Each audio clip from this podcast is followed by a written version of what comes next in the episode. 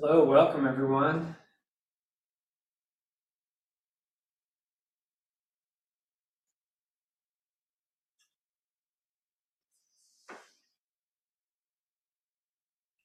at all those faces scrolling through to see you all.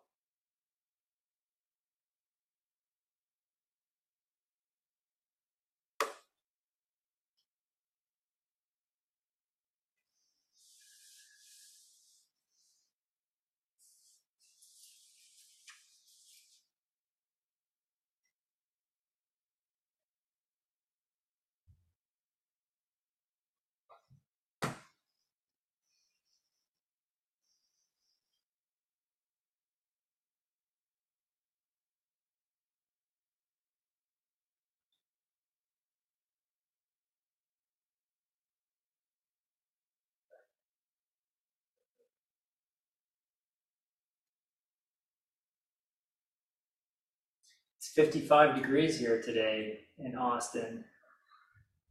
It's shockingly different than it's been.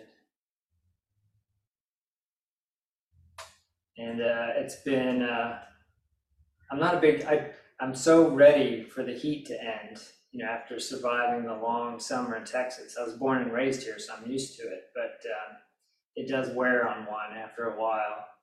And so I always look forward to the first cool, dry breeze of fall where it only gets up to maybe 75 degrees. It's 50 degrees in the morning. And I bring all this up because it's still so funny to me that it only takes me about the first hour where I go, I'm cold, I don't like it.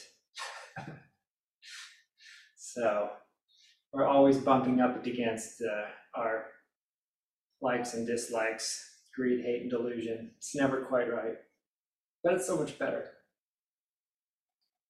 And now I'll get ready to complain all winter about being cold. all right, I think it's a few minutes after, so why don't we sit together for a few moments?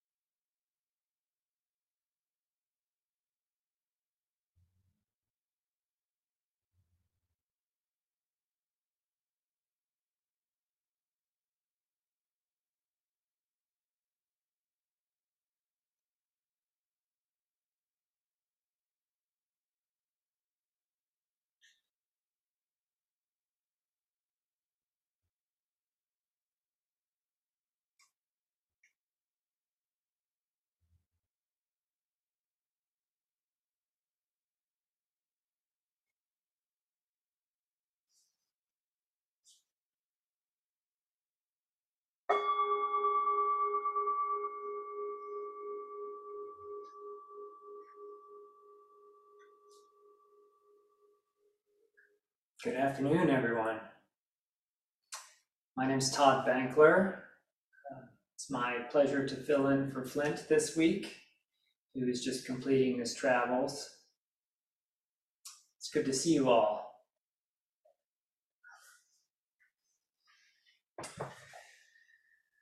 Welcome to Inquiry, where we inquire about our practice together and meet each other together.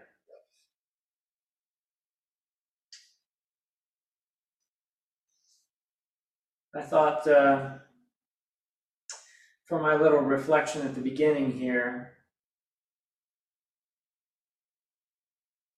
I would bring you um, a quick talk from Flint's teacher, Blanche Hartman. If you don't have this book, Seeds for a Boundless Life, I highly recommend it. It's um, collections of her talks. They're all, she must have been a, not a verbose person. They're all small, quick, and very plainly spoken. She has a way to cut right to the truth of things um, without getting too tripped up by Buddhist terms and esoteric teachings. It's very plain spoken. This one is called A Greatly Enlightened Being is Subject to Everything. And that title means something. It's, it's um, kind of comes from an old Zen koan, which a student asks if the enlightened being is subject to the laws of causation or not. Often we have this um, curative fantasy. Curative fantasy, that's a term Barry Magid uses. This fantasy of ourselves being cured by our practice, where we'll rise above um, the things that have us down or are the impact that the world has on us. So there's often this question is the greatly enlightened being subject to anything, everything, or not? So from Blanche. When we see someone whose compassionate heart is not developed, we should have more compassion for such a person because the person is truly suffering.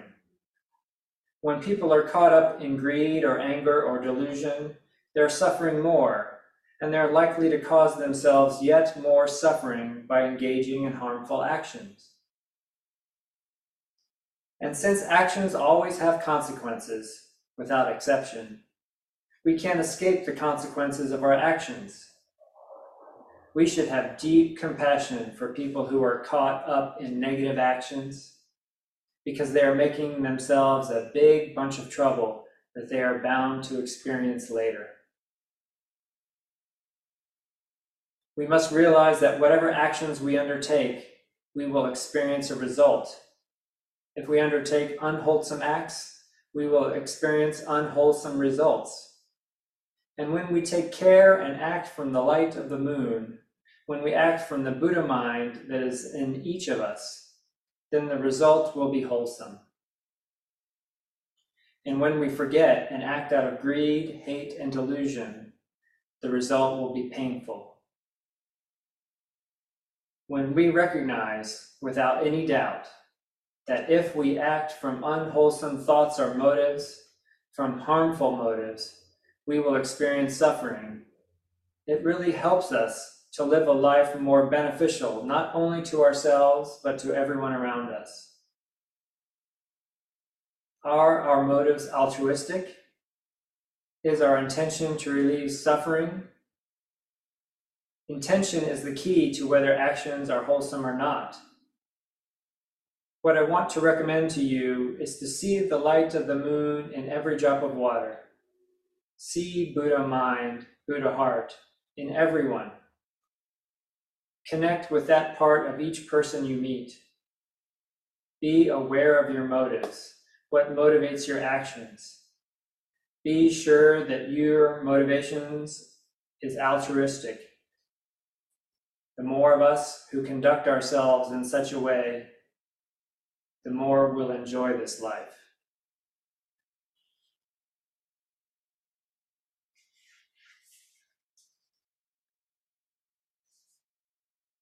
I like this talk.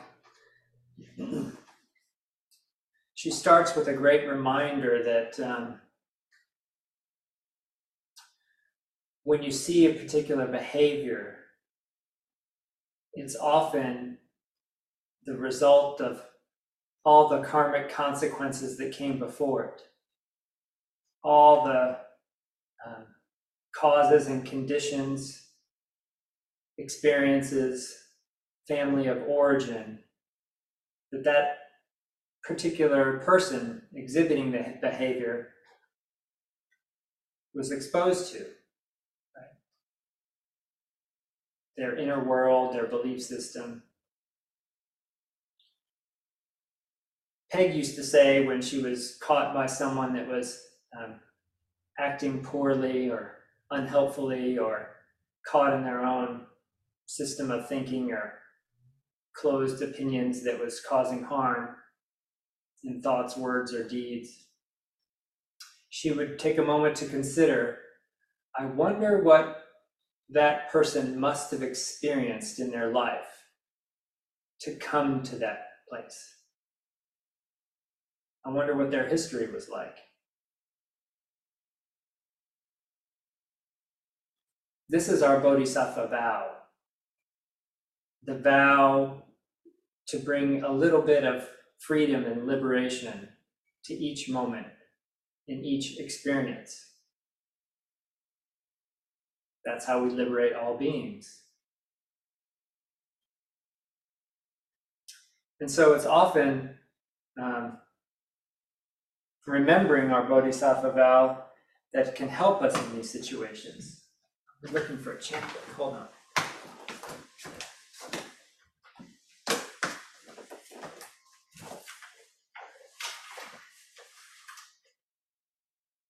Bodhisattva's Vow, page nine, for you following along at home.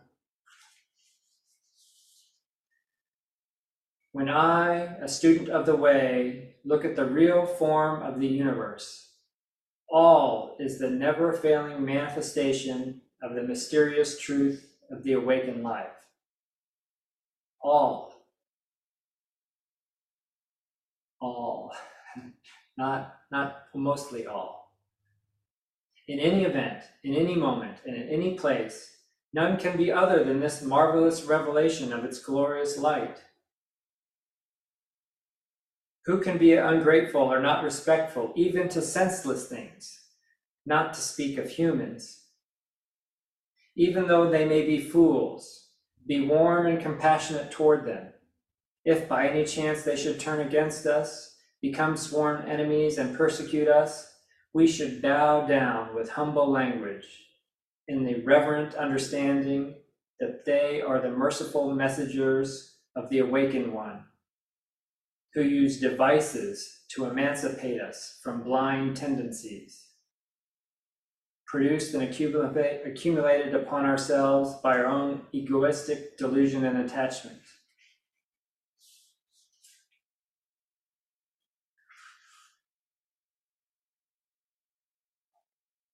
May we extend this mind to all beings so that we and the world together may attain maturity in the wisdom of the awakened life.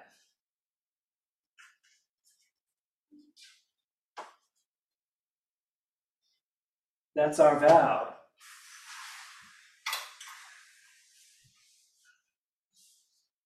To turn each moment and each encounter a little bit more towards awakening towards freedom, liberation. It's a practice. It's a vow and a practice. But often we get caught. We get caught by our ideas of how it should be. We get caught by our attraction to the way we want it. We get caught by our aversion to the way we don't want it.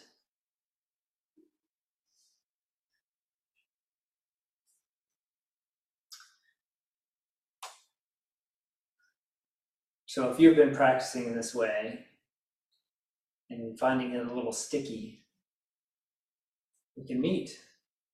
We can talk about it. And maybe turn it a little more, more towards awakening here together. So I invite your inquiries. Let's practice together.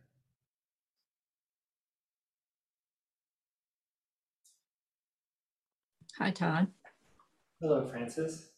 Thank you for your preparation. Um, I, of course, I have trouble with looking at some people compassionately. I, usually, they're not people I, that I actually know, they're just people, particularly right now for me, political world leaders. You know, there's a judgment, but I live in a town that is, um, we're not a sanctuary city, but we are uh, a, com- a, city of compassion.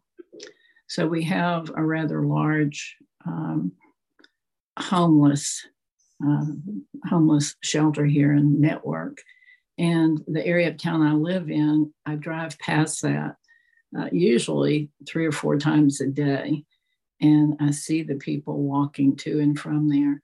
And one of the things that I've I have found myself doing, it's actually the first time in my life I've ever had that much exposure uh, to homeless people. Uh, but one of the things I find that I do is I envision them as toddlers. And it it touches my heart in a way that um, yeah, because some of them are pretty bedraggled looking now, but I think about them when they were beautiful little, ch- somebody's beautiful little child, and what happened. Most of them um, probably have drug issues, and but what happened? Because they came into the world you know, as beautiful babies, but I don't see them as babies for some reason. I jump to that toddler stage when they're uh, just little toddling around people.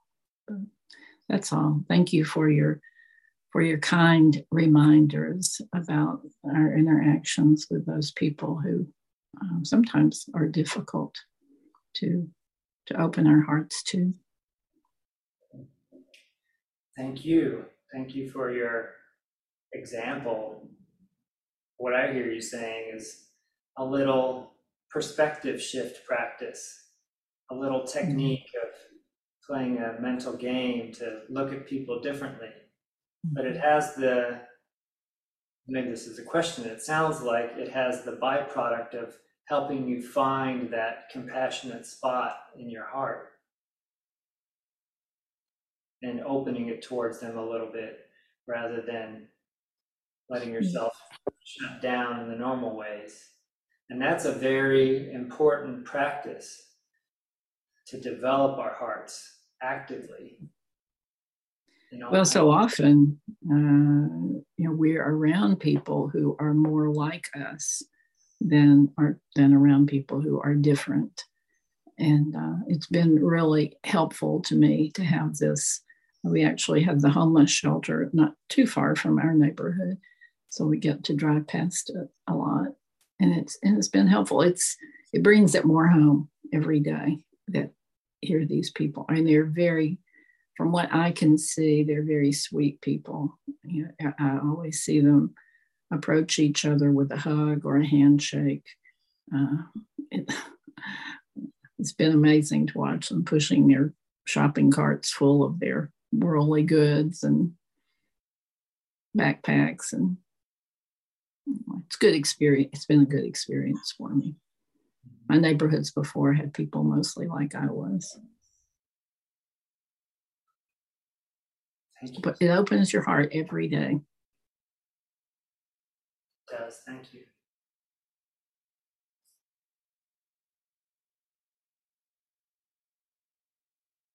We have Joel next.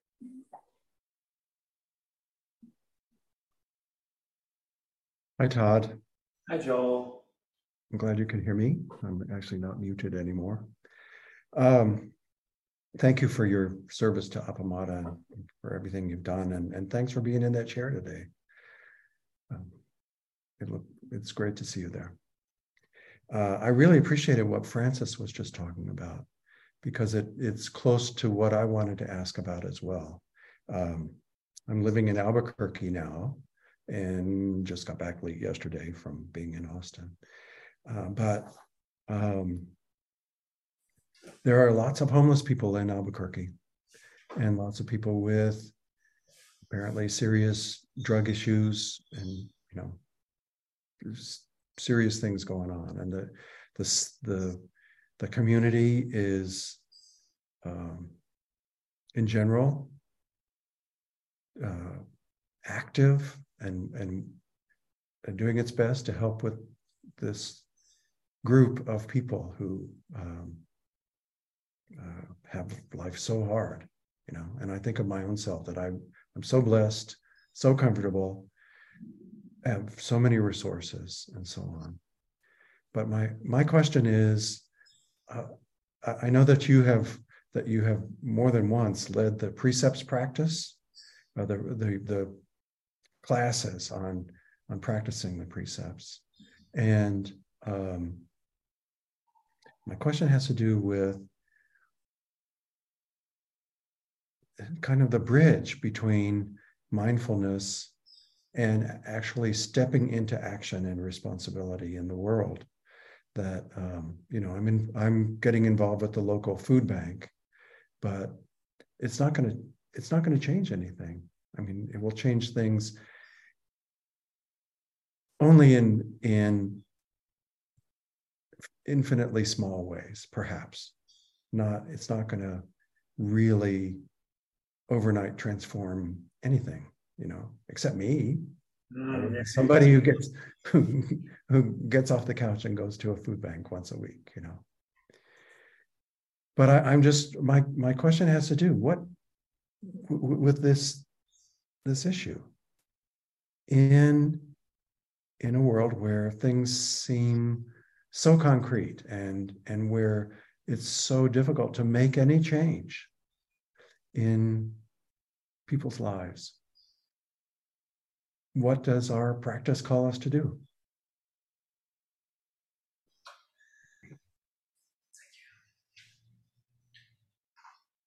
Well, you kind of stole the punchline at the end there, you know, as you were talking about it not having any impact in the world. You know, that's a really limited view when look when it looks at the the problem as out there and separate from me. But as you said at the end, it has a big impact on you.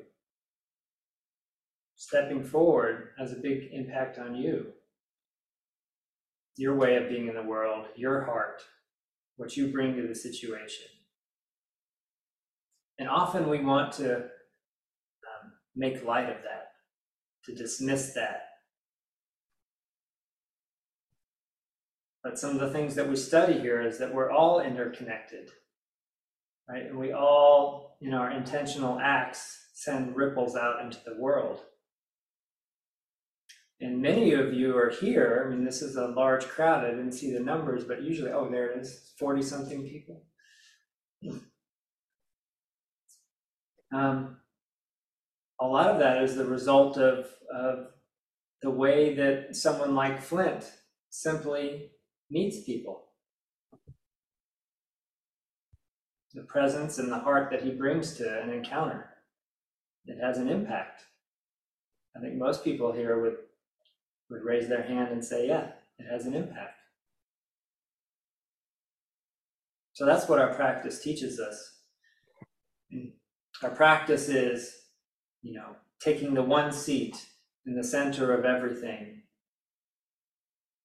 bringing an upright, dignified, embodied presence to it, and vowing not to turn away whatever comes, let it come. Shopping carts pushed and all.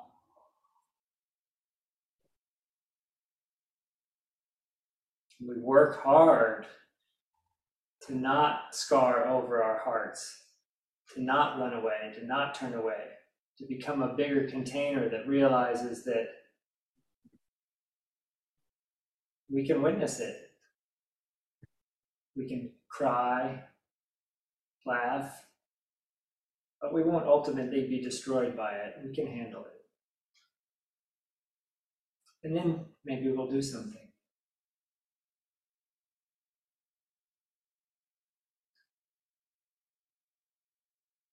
Thank you, Todd. Thank you. It's good to see you. It's been a long time. Yes, it has. It's really a pleasure seeing you there today. I wonder sometimes, so where's Todd? but then Pete, you're probably wondering, where's Gail? Here we are. yeah. Um, yeah, this is a beautiful topic. Um, and listening to Francis and Joel um, and you speak, it's reminding me of a, um, a practice that I have had to kind of dip into a lot lately. And um, I've been triggered lately with family issues. And I'm always seem to get sucked in when I listen to the news, you know, and find something, you know, that seems like it shouldn't be the way it is. And some person shouldn't be the way they are. And um, so I kind of came to a place where it was really causing me a lot of suffering. And then I remembered a practice, and you may have heard of it. In fact, probably a lot of the people here listening may have heard of uh, Ho'oponopono. Um, it's a Hawaiian uh, teacher who has a mantra or a prayer or um, it's very, very short, but I found that if I say it silently over and over and over when I'm triggered, it shifts my perception and the dynamic of the situation. And it basically goes, um, I'm sorry. Please forgive me. I love you. And then thank you. And it's interesting to me that when I started repeating it in a situation that happened recently, silently, um, it kind of it works whether I believe it or not. I wasn't really feeling that I was sorry or that I wanted to forgive somebody or you know thanking them for the way they engendered what I thought was this activity that upset me. But in repeating it, it seemed to kind of um, it quieted my mind. And then something in me, something in me believes it. And in that moment, it's forgiving myself for feeling the way I've been feeling, as well as this outside situation or person. It's like it, it's one of the most powerful things um, you know that i was able to do recently. It really shifted. And so it was shifting my perception um, you know the way that um, francis was talking about you know having a little visual of toddlers and um, you know joel wondering what can he bring i find that shifting the dynamic with me is the most important thing because I am not separate from the other person or the situation. I am enmeshed with it. And whether I believe it or not, I am sorry. I do wish to be forgiven. I love the situation, the person, and myself. And I am grateful for the event that has caused me to turn to my own suffering and find a way to find a way to meet it so um, yeah i just you know kind of wanted to share that and uh, thank everybody here for um, you know causing me to reflect um, at the power of our own our own perceptions. Thank you. Thank you for helping to open us up we open each other up. Yes. That that perspective shift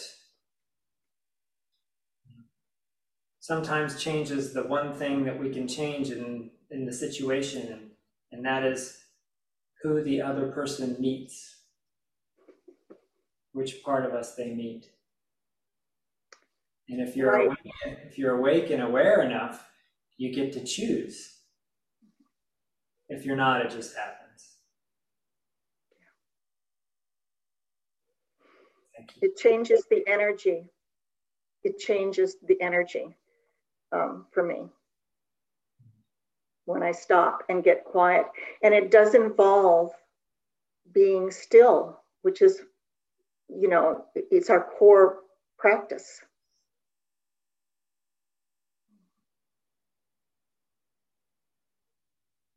Thank you.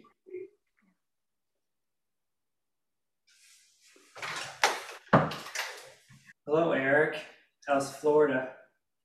well, uh, I'm actually in, in Austin right now. Uh, I was I was sitting outside of Appamada. I, I didn't read the directions online uh, and thought that we were meeting in person, but I, I saw that it was a, a Zoom thing. Um, so uh, yeah, uh, I'm not a, a super big uh, technology. I'm more of an analog kind of guy, but I'm I'm really glad to see you guys offering all of these online services, and um, I'm just gonna have to get on board because I've I've missed you guys pretty immensely. Um, it's really really glad to see you. Uh, and I was I, I guess I raised my hand um, after Joel. Um, I, I thought about the origin story of of the Buddha uh, and his way seeking mind for so many years was finally awakened with that bowl of, of rice.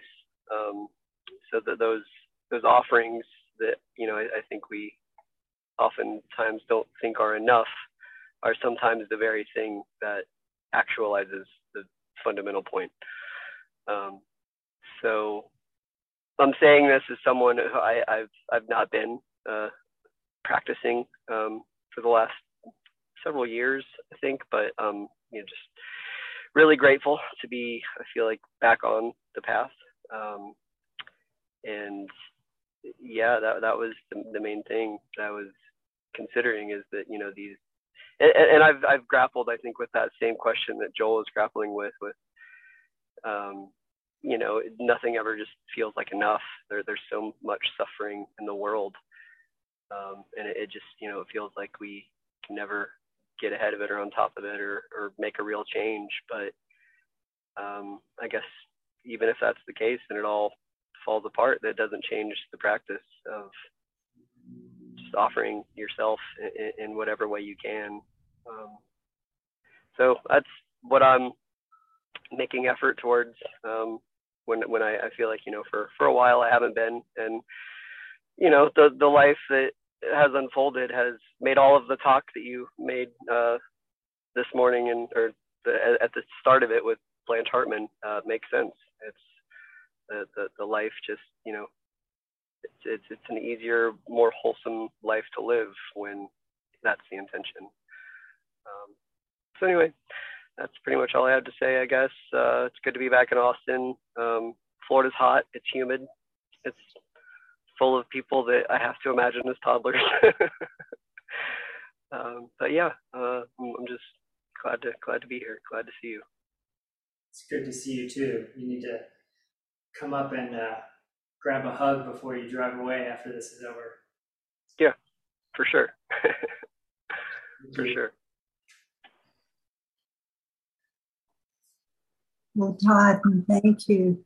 Um, I think that this topic is really important for us to consider periodically in our lives, or maybe every day when we bump into it. But uh, you know, the the whole thing where where we can see everyone somehow with with the compassion and how and, and one of the things that I raised my hand because of was when Gail was talking and sharing the the mantra that that uh, she did.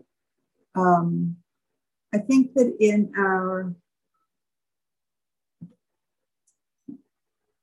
when she said you know, that I'm not necessarily actually sorry or something like that. Um, sorry is one of the things that's a, a bit of a twisted thing in our culture because it's saying when we say I'm sorry, people hear I'm I'm the one responsible and I'm to blame or whatever that is. And and so like that. But really what what it means in the language and I think is more meaningful is to recognize I have sorrow. And and that is something that can always be true without needing to carry an idea of blame or or yes i have responsibility for my actions and and my speech that that i may be that may be the cause of my sorrow. But i think that and, and so i've just changed it and try to use that when i would be wanting to say i'm sorry that what i'm saying is i have sorrow. Um, and I think that that helps me and the other person to be able to have an exchange about some of that when they say it out loud. And um, and I think that that there are many, like every every place, every place we go. But I think that as as Francis was saying, as Joel was saying, it's important for us to stretch the places we go to in terms of the, the range of compassion that, that we encounter and engage with uh, in terms of other people's experience of life. And certainly, I I have landed someplace where there's there's no lack of circumstances that would call on compassion because I'm living in an assisted living now and the amount of suffering in one way and another, whether it's the residents or the staff or whoever. There's there's just like every day plenty of, of things there. And yes, there is the bigger world, but I am here. And this is where I can where I can touch other people's lives in in my own and and that's a hard thing for me to have to to get to have gotten that idea that it's it's it's where I am that I can have the most effect. And and instead of like what I was doing much of my youth was like, I'm going to help change the world. And I would try to be involved in big movements of various ways and so on.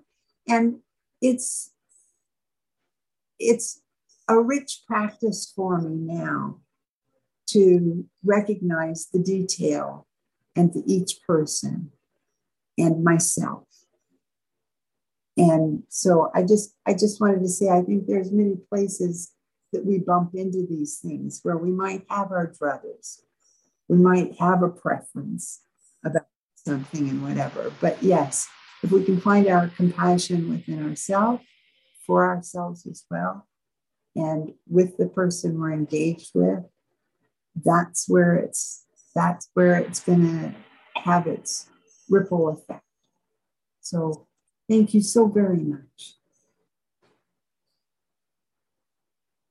You're welcome.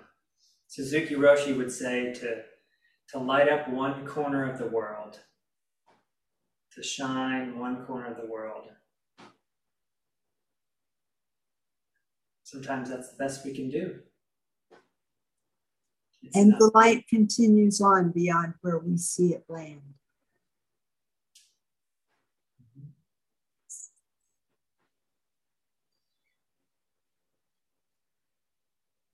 Hi, Todd. Wait, is this allowed? The monitor can just jump in? I'm going to ask you if it's okay while we wait for somebody to raise their hand. just joking with you, of course. um, I this is a little bit of a gear shift, but I wanted to thank you for um, reading the Bodhisattva vow. This is one of our chants that has just really deeply touched me since the very first time I ever heard it, and I um, I mentioned it even in my way seeking mind talk because it feels like a really big part of my practice. Um, and in particular, I was sitting this morning um, during zazen with the image of the koan of the um, of when Buddha just holds up a, a lotus flower, and that's his sermon, and the monk smiles. And uh, I, I was using this as a bit of a concentration practice, just just thinking about this image. And the Bodhisattva vow came to mind. Uh, in particular, the line where uh, let's see if I can put it here for for everyone. That um, yeah. Then on each moment's flash of our thought, there will grow a lotus flower, and on each lotus flower, there will be revealed perfection, unceasingly manifest as our life, just as it is right here and right now. And I feel like this line is really speaking to what uh, what Becky was saying and and Gail too, and what so many of us are saying. It's um, it's this internal blossoming. So I just wanted to thank you because I don't know how these things happen. This, you know, this coincidence that this line comes to mind during zazen, and then there you are reading it. But um, yeah. You were only sitting, you know, three feet away from me, so I'm sure I just read your mind. uh, well, thanks for reading it out loud.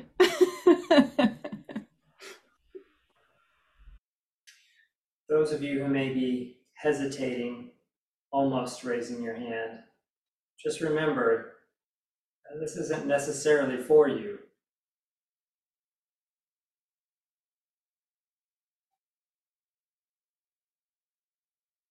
Meaning you may be, may be the one who's talking, but it might be for someone else.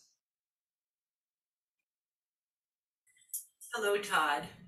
Hi, Suzanne. Thank you so much. Uh, I, like Jessica, um, was so grateful that you read the Bodhisattva vow by um, Torei Zenji. It's not one that I'm um, very familiar with, but it did come to mind um, because I've been very aware this last week of holding both the sublime and great sadness. Um, and um, some of the people spoke to that today about how we, how is that possible? And especially when you highlighted that word all in the first lines, um, I experienced great joy with my daughter's wedding and great sadness with learning of the death of a good friend, all within a matter of a few days. And when I heard of my friend's death, I didn't quite know how to put it alongside the joy. And then I was reminded of both the Bodhisattva vow and our relational practice that, um, especially the container that our practice helps us create, and not just personally, but as a Sangha, as a community, as a collective. And your talk today really helped me kind of solidify that. Um, I'm going to, I'm going to use those first lines of that in my um, midweek reflection email that I send out to our Sangha. So thank you so much, Todd. Thank you. Very, very helpful today. Mm-hmm. Yeah, isn't it amazing that we can have everything at once? Yes. Both sides, happiness, sadness, mm-hmm. can all be there. Mm-hmm. Mm-hmm. We don't. We don't have to pick. Mm-hmm. We don't have. We can't pick. Actually, that's what I discovered. Mm-hmm. Is I and I didn't want to pick.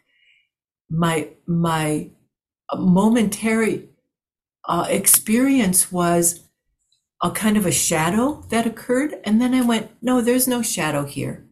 This is just all of what life has to offer. So thank you. Thank you so much. Mm-hmm.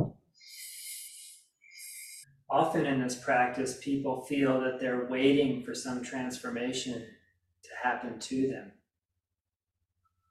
rather than what Francis was describing in the beginning deciding that you want to see people with compassion, that you want to see them with an open heart. And sometimes you have to look at them as toddlers to do it. That's Buddha.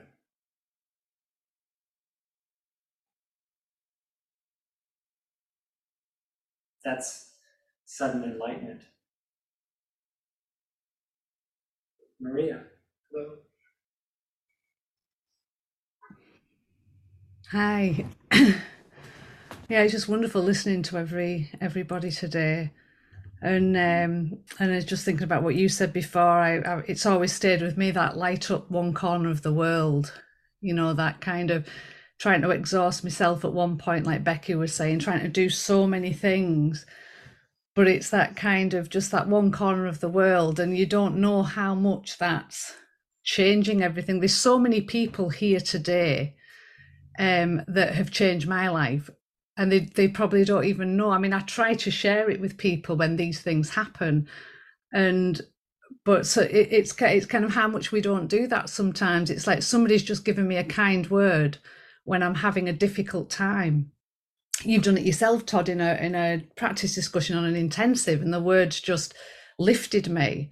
And joel's done it and josh and marla and there's so many people here and donna and that have um, over the years when i've been having a difficult time it can be a touch on the shoulder. I can turn round and they've just smiled at me. And it's those little bits of kindness that change everything that can change someone's day completely. And then that changes anyone else's day that they meet. You know and it, it's that kind of it's the power of that that never ceases to amaze me that I've experienced. So I, you know, it's kind of remembering that that's when someone's struggling that we, it's just offering that we don't have to have all these wise words or do uh, these um, huge tasks or any anything. It's just it's, it's like that a few kind words invigorator. I can't remember who said it but it's so true. You know that little email that somebody's dropped into my inbox and it's like oh you know or that that kind of you're doing okay maria. You're doing all right. Keep going. Keep going. It's all right you know. And it changes everything for that person. And then it changes how i am how i go forward and and I think it's those little things that that we miss. I mean, like it amazed me when Joel was talking and he said, you know, I'm just sorting out the the food bank and I don't know what difference it's gonna make. It's like just Joel being there, them knowing Joel is gonna change lives. You know, it's to change those people's lives because of who Joel is and what Joel offers and what Joel exudes. It's that thing, isn't it? It's what we exude, what we what we kind of it's like being careful about what we exude because it has everything that we do has an impact whether it's negative or positive.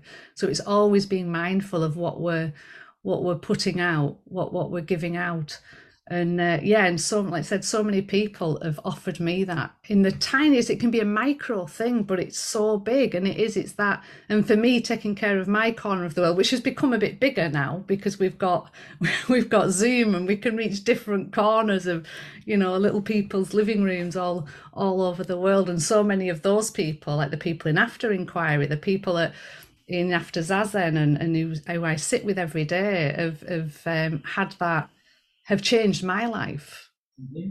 Yes. You know, and, and encouraged me so that I can that it, it it pays forward, doesn't it? It all pays forward.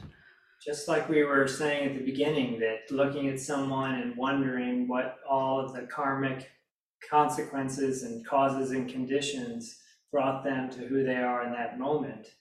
That's always happening. We mm. we know as a society that you know things like mass hysteria exist, right? They happen, right? But if that's true, isn't it also true that mass equanimity can exist? Mm. That, Absolutely. as Peg says, sometimes our role is just to be the one calm person in the life raft. Mm. Yeah. And we've all had an experience of that, haven't we? We've all had an experience where we've been the one that's not calm and there's been a calm presence. And we've all experienced that difference that that makes. Mhm. And they might not have done much, but it's Right. changed everything. Mm. So thank you. Thank you for bringing that up. Thank you, Todd. And Thanks Thank you, everyone for your shared practice today. We can take our Bodhisattva vow out into the world, just like Kinhin. We stand up. We take the first step of bringing this way, this big mind, into the next step and off the cushion. So as we do that, it's good to remember our practice principles. Caught in the self-centered dream, only suffering. Holding to self-centered thoughts, exactly the dream. Each moment, life as it is, the only teacher. Being just this moment, compassion's way. Caught in the self-centered dream, only suffering.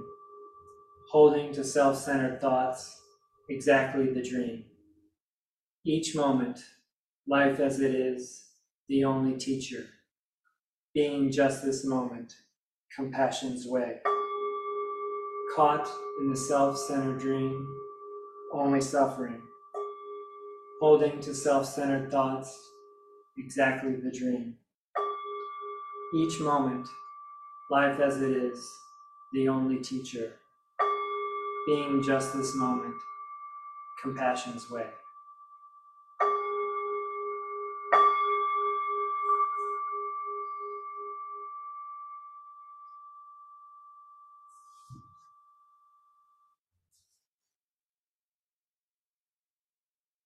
Thank you so much, Todd, and thank you everyone for being here. Appamada's programs and facilities are because of you, because of all of you. Um, and if you are called to make a donation, you can do so online at appamada.org. I'll put it in the chat. And if you'd like, you can hang around for a- a little bit um, and visit with Maria on the virtual porch. Thank you all so much.